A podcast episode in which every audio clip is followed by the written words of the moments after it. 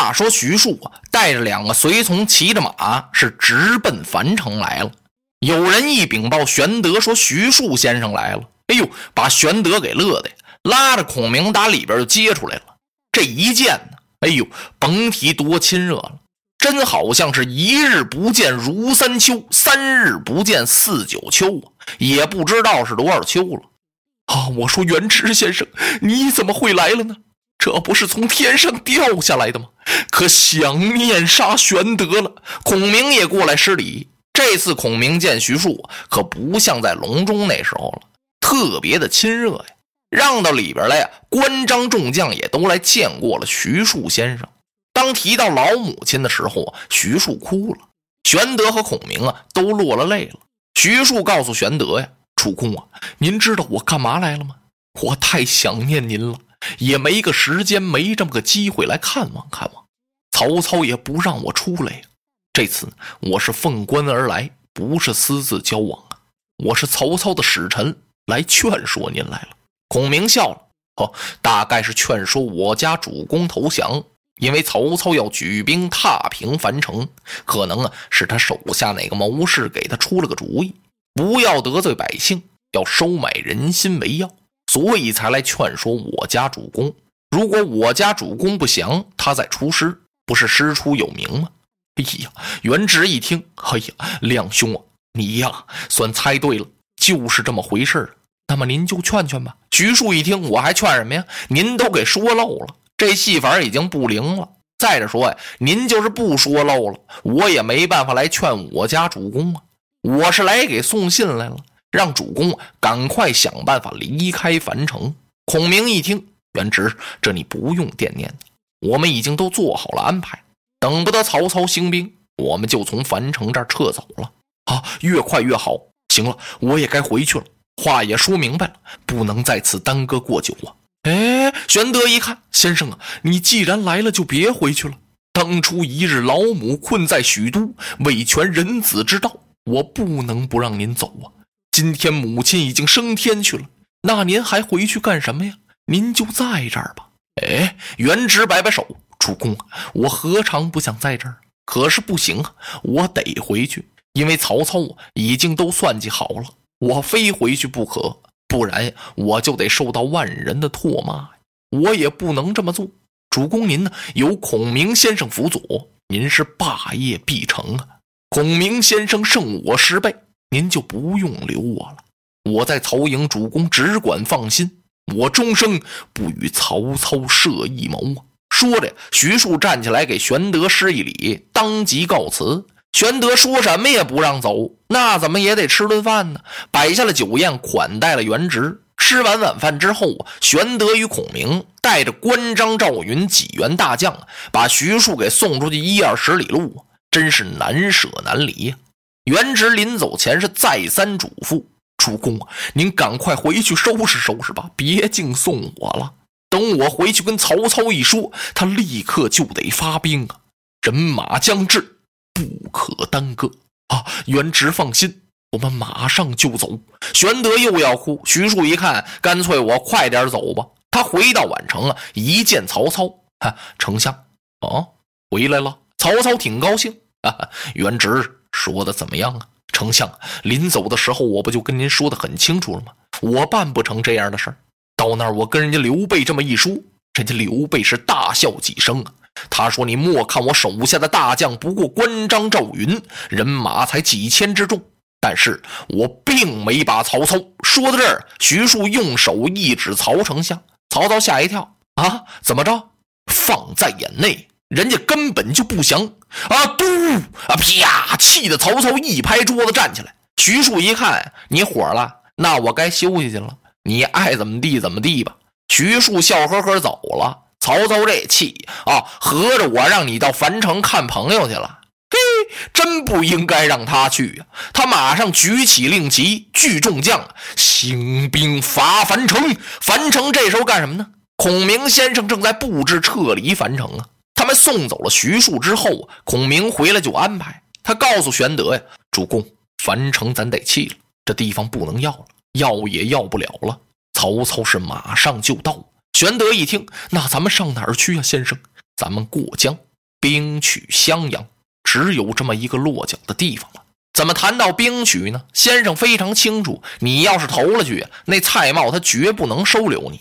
咱们得把这地方给拿过来，要不然咱就没地方待了。众将一听说孔明先生主张取襄阳，是个个巧跃，都非常高兴。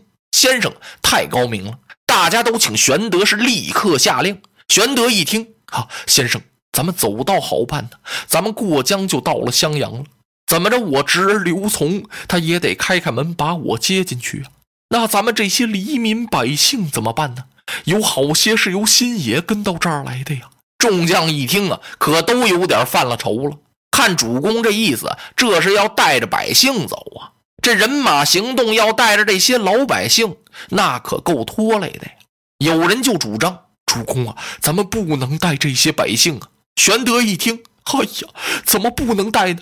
古今成大事者以人为重啊！你离开人，你什么事你能干得成啊？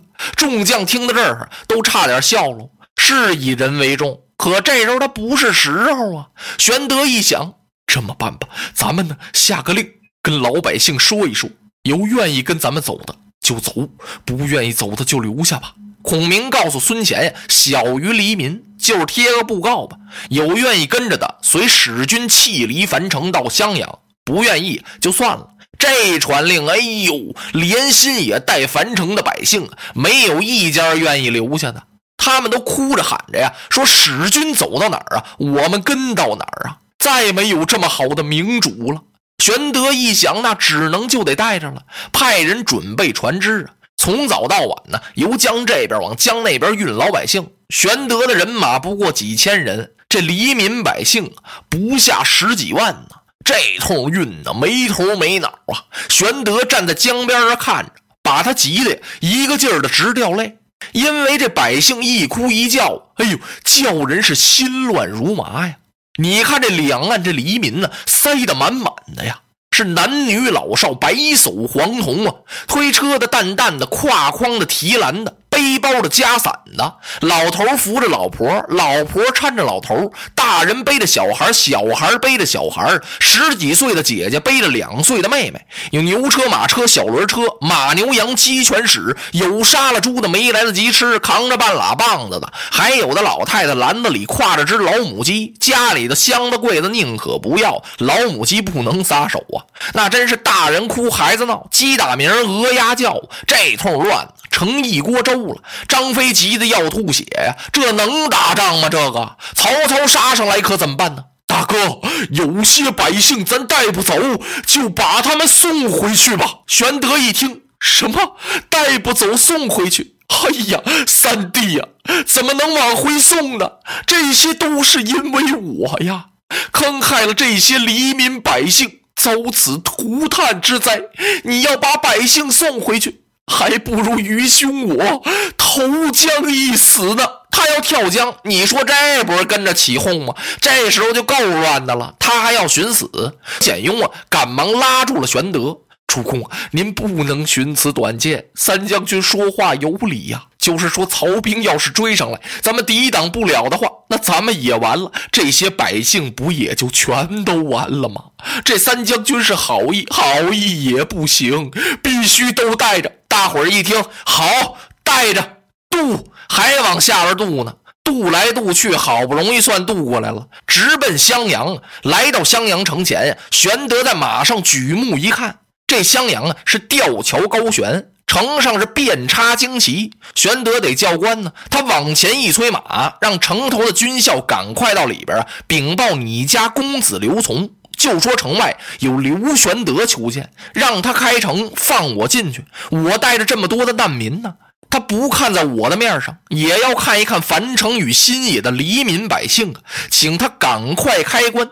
玄德这话没说完，蔡瑁打敌楼里出来了，往下一看，哟，这刘备带着些什么兵啊？这是啊，这是上襄阳避难来了。放你进来，放你进来，你就把我们的襄阳给占了。来，敲梆子，梆梆梆梆梆梆，梆子这么一响，唰，是乱箭齐发。得亏后边张飞上来的快，把玄德给抢回去了，不然呢，今天是不死带伤啊。人家不让进。玄德呀还央告呢：“啊，蔡瑁将军，你不让我进城行啊？你是不是把这些百姓放进去？这些都是无辜之人呢。”蔡瑁一听放百姓，知道百姓里面掺杂着你多少兵马呀，一个也甭想进。就在这时，听城门口那有人大喊一声。匹夫蔡瑁，你这个卖国之贼！刘使君乃仁德君子啊，今天带着这么多的百姓来到襄阳投你，你怎么会拒不开城呢？我今天非杀了你不可！哎呦，众人举目这么一看，在城门口这出现了一员大将，金盔金甲，红战袍啊，手里提着一口大刀。此人跳下马来，站到那身高在八尺开外，冷眼这么一瞅啊。哎呦，跟二军侯关羽、关云长啊长得差不多，面如重枣，是黑眉长髯，就是眼睛大点不是凤目。此人姓魏名言，字文长，他来接刘备来了。当时是斩关落锁呀。蔡瑁一瞧，哟，魏延反了，怎么办呢？用箭射他，唰唰唰唰唰唰唰，箭往下这么一射，魏延用大刀拨打这些箭支。正在这时候，打魏延身后杀出一将。好你魏文长，你敢以小反上，辱骂蔡瑁将军，让你知道知道你家大将文聘的厉害。当时两将刀枪并举，马走盘桓，就打到一处。孔明先生一看，这可是一个实在难得的好机会啊！主公，请您兵进襄阳吧。城门开着呢，此时不进城，更待何时？三将军张飞一听，哎，军师说的对，大哥，您跟我来吧，小弟一马当先，杀进襄阳，杀死小子刘琮，咱们是得过襄阳，背城一战，以拒曹贼。落花葬黄冢，花蝶各西东。千年之后的我，重复着相同的梦。恍惚中